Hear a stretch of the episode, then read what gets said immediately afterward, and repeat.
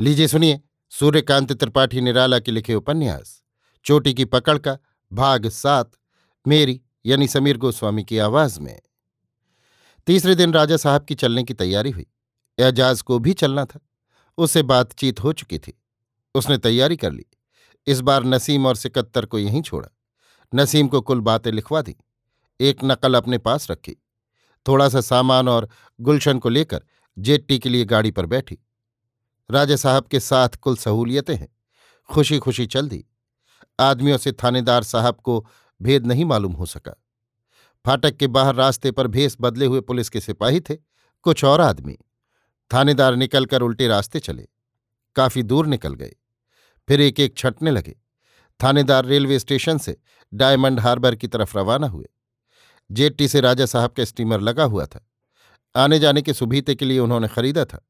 अच्छा खासा स्टीमर, दो मंजिला, नीचे सामान लद चुका था। सिपाही खानसामे बाबू पाचक और खिदमतगार आ चुके थे। डेक की एक बगल लोहे के चूल्हों पर खाना पक रहा था।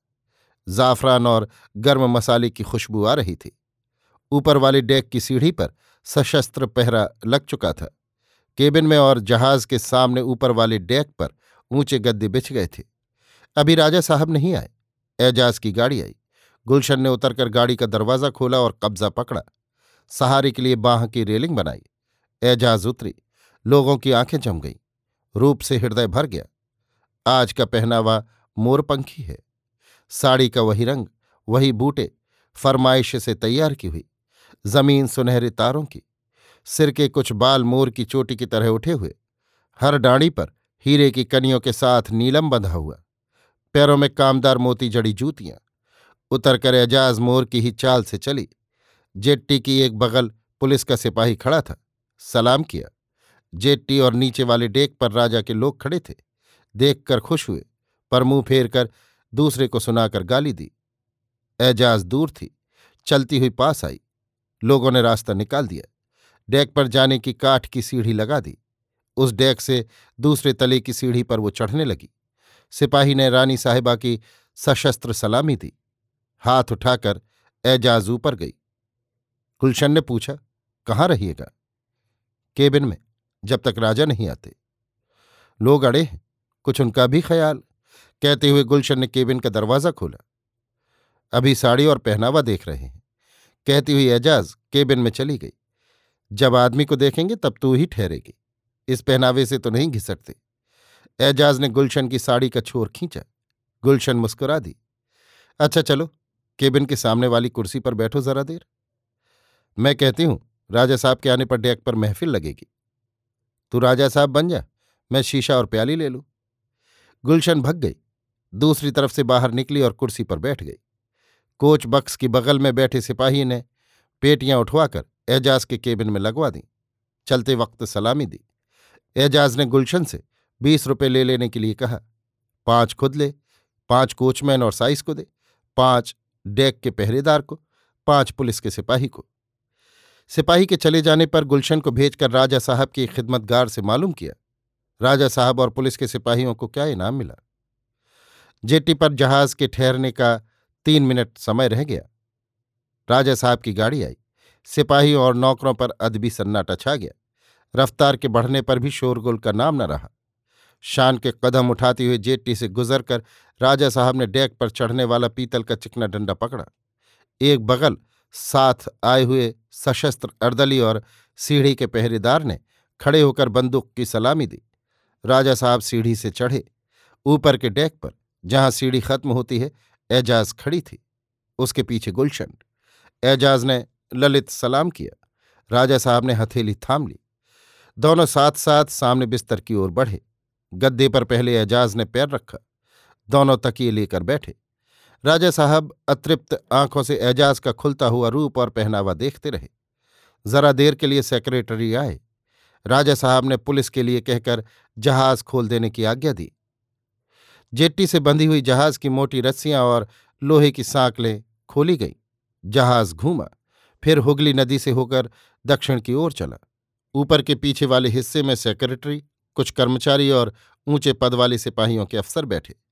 एजाज हुगली में बंधे हुए अंग्रेज़, फ्रेंच, जर्मन और अमेरिकन बड़े बड़े जहाज़ देख रही थी और उनसे होने वाले विशाल व्यापार का अंदाज़ा लगा रही थी।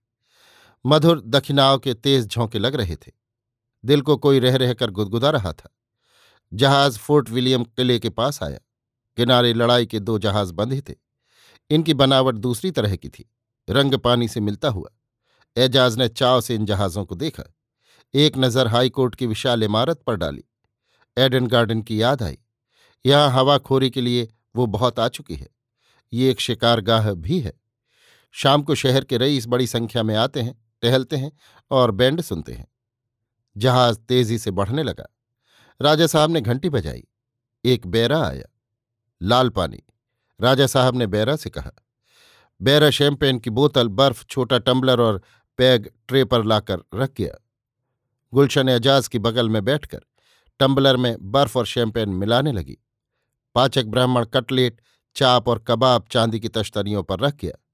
कहार ट्रे पर ढक्कनदार चांदी के गिलासों में पानी ले आया। रखकर तौलिया लेकर खड़ा रहा। गुलशन ने दो पैग भरे, एक हाथ में रखा, एक बढ़कर एजाज को दिया। एजाज ने पैग चूमकर राजा साहब के हाथ में दिया, फिर अपना लिया। गुड लक हुआ, दोनों पीने लगे। प्रायः एक डजन पैग थे। ये पिया पैग एक ही बैठक में नहीं इस्तेमाल करते। गुलशन तीसरा और चौथा पैग तैयार करने लगी। पैग खत्म करके राजा साहब ने हाथ बढ़ाया। बैरा ने पकड़ लिया। एजाज ने भी बढ़ाया।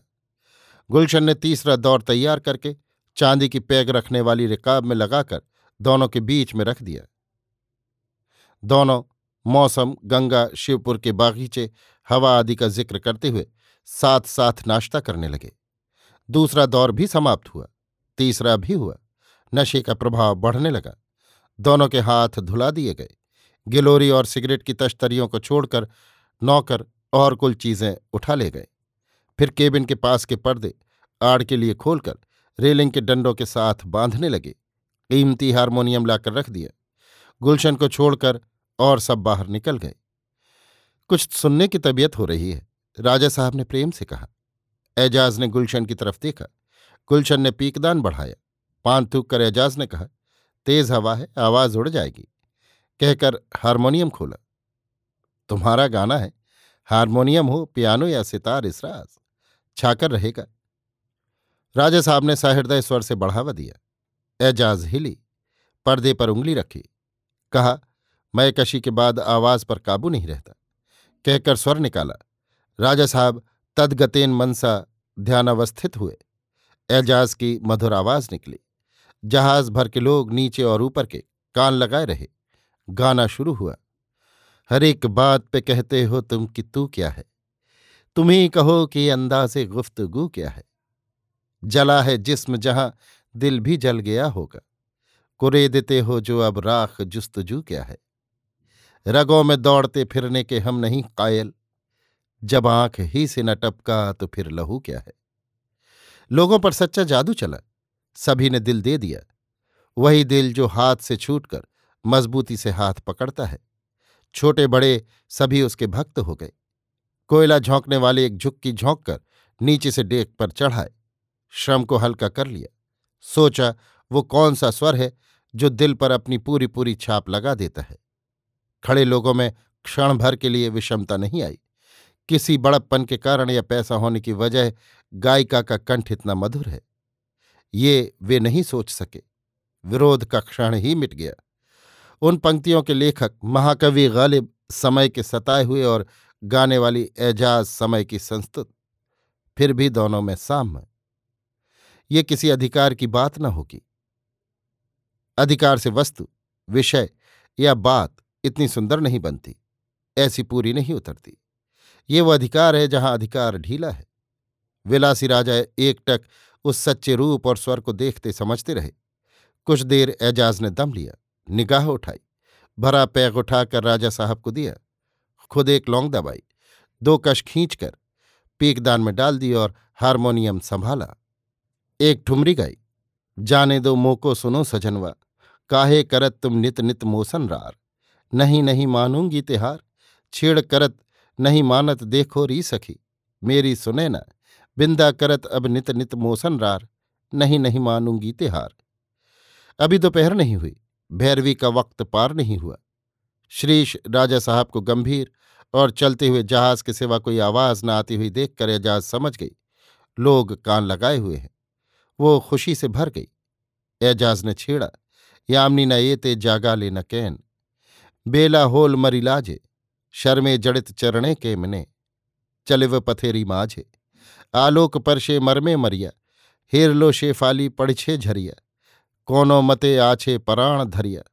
कामनी शिथिल साजे। निबिया बांचिल निशार प्रदीप। ऊषार बातास लागी। नय नेर शशि गगनेर कोने। लुकाए शरण मागी। पाखी डाकी बले गेल विभावरी। वधु चले जले लैया गागरी। आमियो आकुल कवरी आवरी, केमने याइब काजे रविन्द्रनाथ का गीत, कलकत्ता का आधुनिक फ़ैशन एजाज ने सच्चा अदा किया। वही उच्चारण, वही अंग्रेजियत। राजा साहब पर और आधुनिक शिक्षित बंगालियों पर इसी स्कूल का सबसे अधिक प्रभाव है। रविन्द्रनाथ के गानों में स्वर का सबसे अधिक मार्जन मिलता है। राजा साहब की आँखों के सामने गंगा के शुभ्र फ़ैन की तरह गीत का अस्तित्व तैरने लगा। एजाज ने हारमोनियम हटा दिया। एक पैग और उठाकर राजा साहब को दिया, एक खुद लिया। शराब, बातचीत और गाने के बीच एजाज देखती जाती है। मटिया बुर्ज पार हुआ। शाह वाजिद अली का कारागार, तेल का केंद्र बजबज पार हुआ। उलूबेड़िया पार हुई। कितनी ही मिलें निकल गईं, जिनका अधिकांश मुनाफा विदेशियों के हाथ जाता है। एजाज अंग्रेज़ी जानती है, संवाद पत्र पढ़ती है। दूर निष्कर्ष तक आसानी से पहुँच जाती है। संपादक की टिप्पणी पर टिप्पणी लगा सकती है। गुलशन राजा साहब को सिगरेट और पान देती जाती है। गाना बंद करके एजाज ने सिगरेट के लिए उंगली बढ़ाई। गुलशन ने हीरे की पाइप में सिगरेट लगा दिया। एजाज पीने लगी। तुम्हारे नहाने, भोजन और आराम करने का वक्त हुआ, राजा साहब ने कहा। पूजा करने की बात छोड़ दी? एजाज ने बड़ी बड़ी आँखें मिलाई। वो दिल में होती रह गई। उसने मिला भी दिया। राजा खामोश हो गए। एजाज ने कहा, तुम उठो, नहाना मत। तौलिया गर्म पानी से निचोड़कर बदन पुछवा डालो। धोती बदल दो। शराब पर नहाना। राजा साहब उठ गए। एजाज बैठी हुई, नदी की शुभ्र शोभा श्याम तटभूमि देखती रही। अभी आप सुन रहे थे सूर्यकांत त्रिपाठी निराला के लिखे उपन्यास, चोटी की पकड़ का भाग सात मेरी यानी समीर गोस्वामी की आवाज़ में।